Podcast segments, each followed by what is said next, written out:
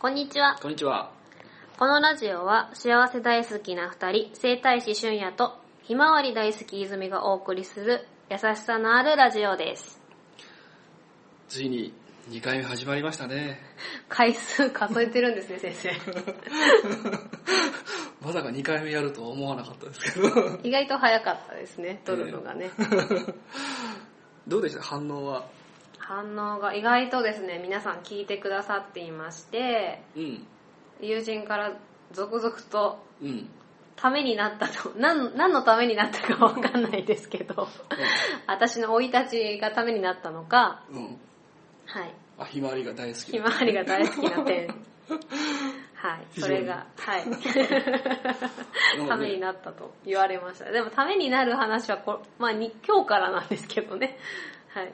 ぼちぼち入っていこうと。ぼちぼち、はい。で、Facebook にもいろいろね、反応が嬉しいですね。はい、嬉しいです。すごく嬉しいですね。なんか、まさかこの方に聞いていただけるとはというような。んありがたいですね、本当ね。ありがたいありがです。たいです。感謝しております。幸せでございます。そうですね。で、僕ね、あの、Facebook 見てたんですけど、い泉さんの Facebook で、んフィンランドに住みたいくらい素晴らしいというコメントが残っておるんですが、これはどういったことなんですか？えっ、と、フィンランドの国のうん教育制度がですね、はいうん大学院までうん。学費が無料だという。大学院まで？はい。はで、まあ、そこも素晴らしいんですけれども、うんまあ、内容としては、まあ、フィンランドのその教育方針としてい。、うん。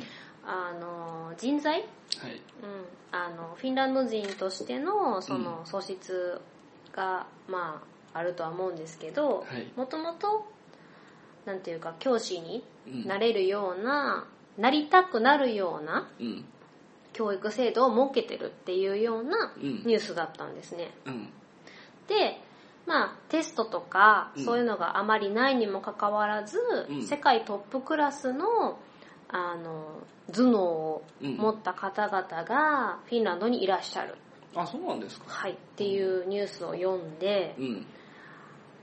まあ日本もこんなにテストをしているのにもかかわらず、うん、そうですね。うなんかちょっと あの、まあ、頭脳レベルで言うと、まあ、トップクラスなのかどうなのかっていうのがあるので、まあ、個人を尊重して育てるっていう、そういう国柄が素晴らしいなっていうのを感じたんですね。うん。うんやっぱりその税金が高いっていうのがある分、うん。まあそういう、まあ、福利厚生じゃないですけれども、うん学費が大学院まで無料だって、まあ、自分がそれを選択するわけではありますけれども、うん。まあ、そういうのがあるっていうことではい。国民若者はお金は持っていないとは言われるけれども十分な教育は受けられるはい。でそういう体制があってしかもその中からうん。その子供たちを教える仕事教師になりたいなって思う人が増えているっていう現状が素晴らしいなと思ってこれは Facebook でいい直したへはいーすごい教育熱心なんですね。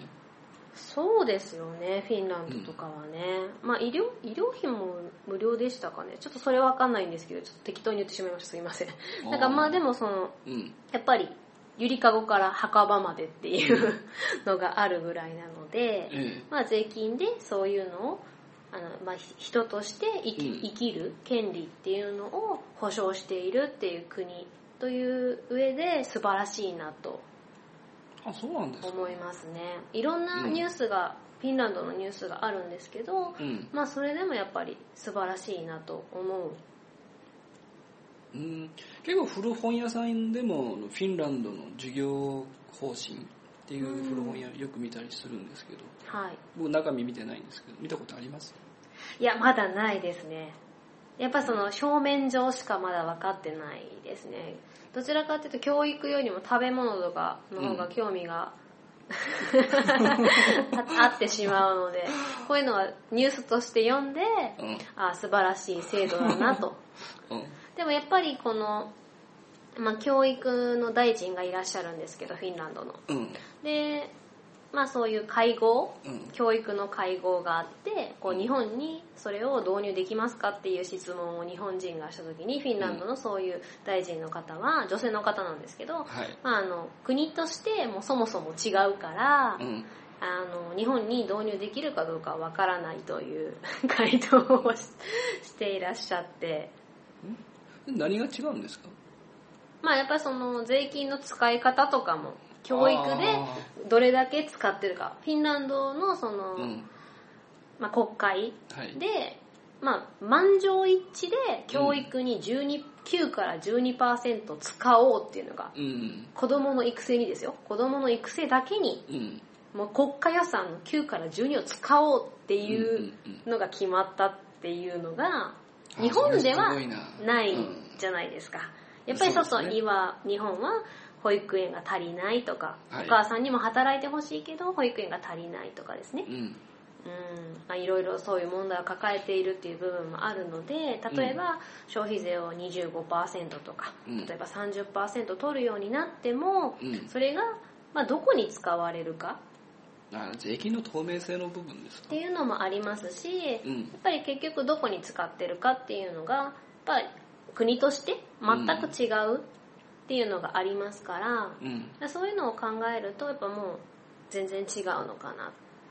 でフィンランドもやっぱりそのなるべくその医療にかかる人を少なくしようみたいな感じでですね、まあ、北欧は特にそういう代替医療とかがうん。だんだんこう頭角を現してきているのでうん。その医療費がこうガンガン年々うん。ものすごく上がっていく日本と違ってうん。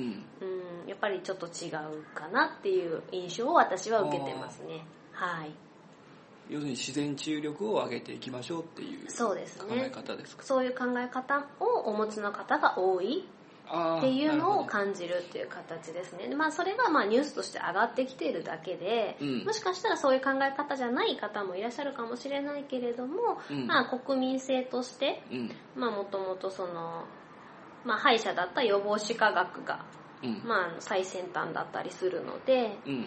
まあ、そういうところですよね。日本はまだまだやっぱどうしても遅れてるところがありますからやっぱりそういうところを比べた時に、うん。もうフィンランドでは何十年も前からされてることが日本では最近始まったみたいな感じがあったりするので、うん。やっぱりそこは国民の意識の差っていうのはあるしもともとのお国柄っていうのもやっぱあるかなっていうのは思います、まあね歴史見てもね。そうですね。はい。辿ってきた道が違いますからね。はいそうですね。うんまあ確かにその治自然治癒力うん。っていうのを上げていきましょうとかあんまり日本にはそういう考え持ってる人っていうのは、まあお客さん見ててもやっぱ少ないのかなとは思いますね。うんうん。そうですね。まあそういうふうにアンテナをうん張ってれば、うん。比較的情報としてはたくさんやっぱ日本ね。うんそうですね。日本の方もあの意識意識が高いって言ったらあれなんですけど、うんうん。そのいろんなことにアンテナを張ってらっしゃる方っていうのは知ってる方が多いので、うんまあ、それをやっぱ知ってるか知らないかの差うんうん。もしくは自分で勉強してるかしてないか知ろうとしてるか知ろうとしてないかの差がうん。やっぱり大きく出てきてしまうのかなっていうふうに私は思ってますね。はい。ちょっと真面目な話になっちゃいましたね。真面目に真面目に教育について。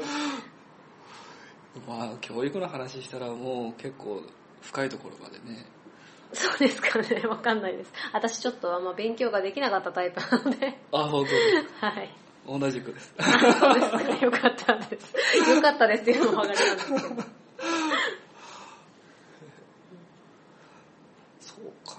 全然税金がえ消費税とかが高いってことですか？フィンランドは。はいそうですね。諸外国の中でも高い方だと思います。やっぱ20えっと20%は超えてますよね確かそんな日本とかの10%とかっていうのではなくって、うん。もうそれこそ本当に日本が導入する前から取っていたしうん。高いのを取っていたしでうん。それをやっぱり福祉とか、その人権とかに使う割合が高かったと思いますね。うん。法人税も高いんですかねそしたらそうでしょう。北欧はね法人税どうなんでしょうね。会社をフィンランドに作ろうっていう 感じですか。安かったらねみんな作りますよね。まあでもやっぱ職職がですねうん。やっぱりないないって言ったらあれなんですけど。あのなんていうのかな。ヨーロッパ憧れがあって仕事行きたいって日本人の方もたくさんいると思うんですけどうん。やっぱり現地の若者のあの職業つけてない率うん。